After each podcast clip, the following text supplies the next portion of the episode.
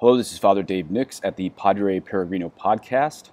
The title of this video and podcast is History of Hermits. The subtitle of this could probably be something like Recluse versus Hermit What is the Difference? Some of you may have heard that story. You know, St. Augustine and St. Jerome in the fourth century would write letters back and forth. St. Augustine was a bishop, St. Jerome, who I strangely have the same middle name as, my name is David Jerome Nix. Um, Jerome was a priest and a hermit. He was originally from Croatia, but he lived in um, Bethlehem, and he lived in a cave. But he talked to people. I think this is surprising for some people that have never actually studied the history of hermits. Is Saint Jerome would talk to people. Sometimes he'd even go out of his cave and talk to women. Saint Augustine found out about this and wrote him a letter saying, "You know, it's not very becoming of you as a priest hermit to be talking to women outside of your cave. And St. Jerome wrote back and said, Only someone with a history like yours would be suspicious of me talking to women like that.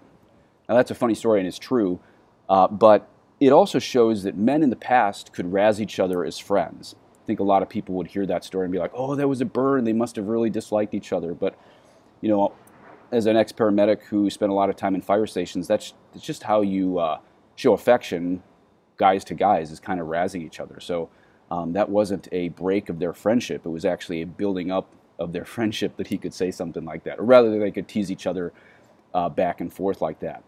So today is going to be a history of hermits. A little bit of it is going to be a little bit of the apologetic of my life because if you look online, probably the most common criticism of my life is he's not a real hermit. He talks to people and he travels.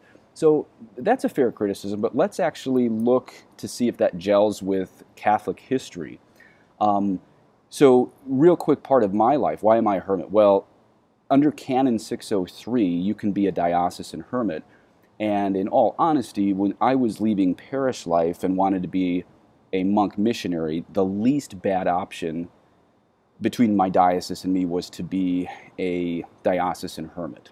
Um, so I admit it's a little bit of a stretch, uh, considering I've turned it a little bit into a monk missionary. But two things I want to show in this video. It's not a total farce. One, because I do, even when on the road, try to pray and read several hours a day.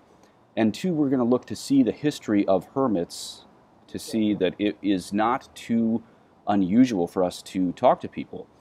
You know, I think because we're in a Catholic, or we're in a I think because we're in a country that used to have Catholics and Jews making movies, but now it's mostly Protestants, when, when people hear the word hermit, I think they think of someone who just kind of mumbles as they look at their feet. Like you have to be very awkward and strange to be a hermit. Um, I'm sure most of my enemies online would say I'm awkward and strange too.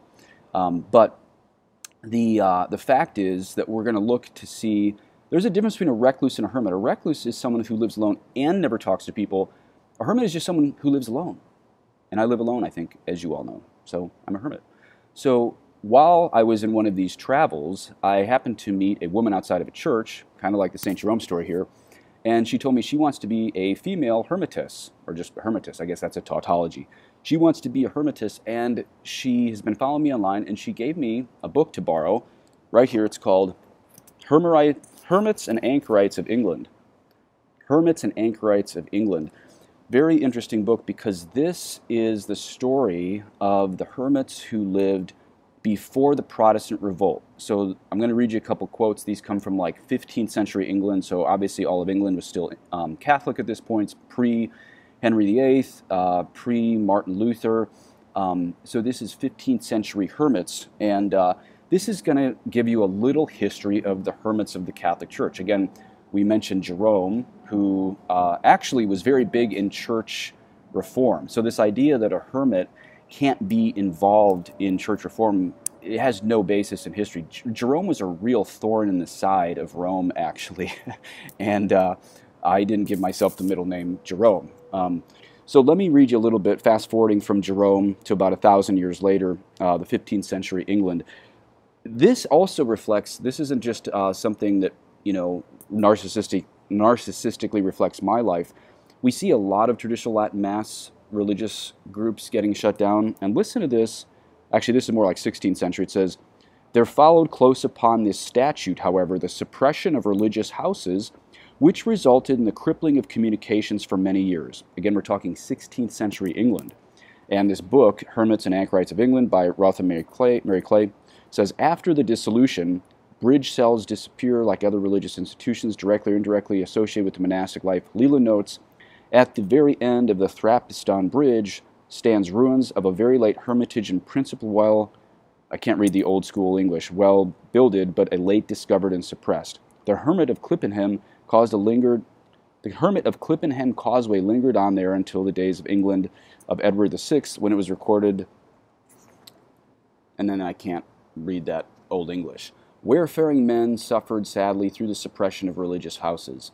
So, what we have here is a time when religious homes get shut down, and men who probably would like to live in community, but because superiors are closing it down, have to find an option that may not have been their original vocation. Maybe we could call it a, a compensatory vocation.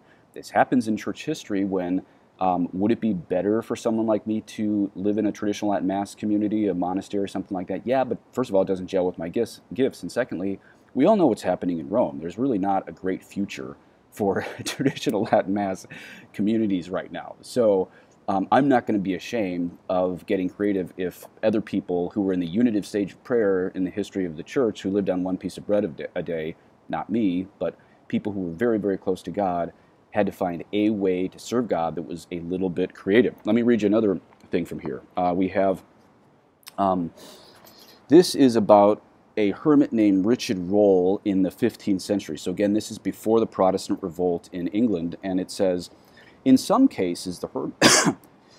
In some cases, the hermit had no land to cultivate. Richard Rolle, for example, was homeless.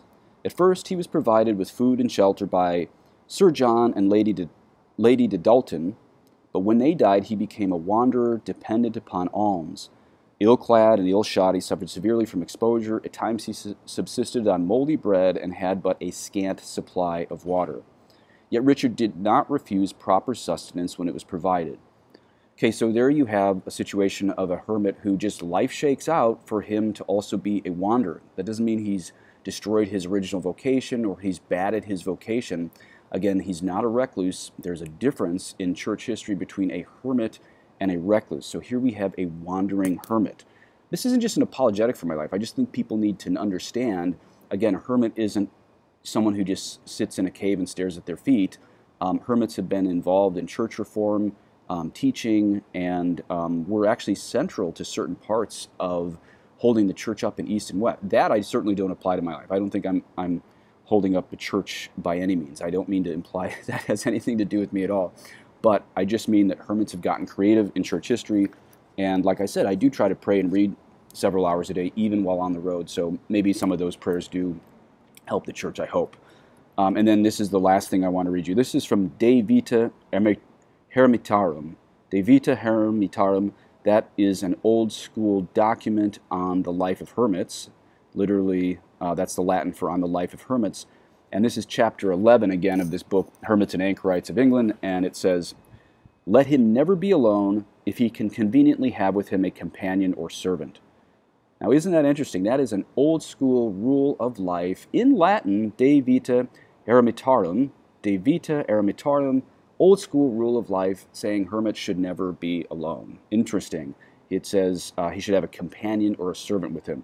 Again, this isn't some uh, like um, apologetic for my life because I live alone. I don't have a companion or servant that I live with. I'm just trying to show you uh, that there is some flexibility to the life of hermits within the Catholic Church.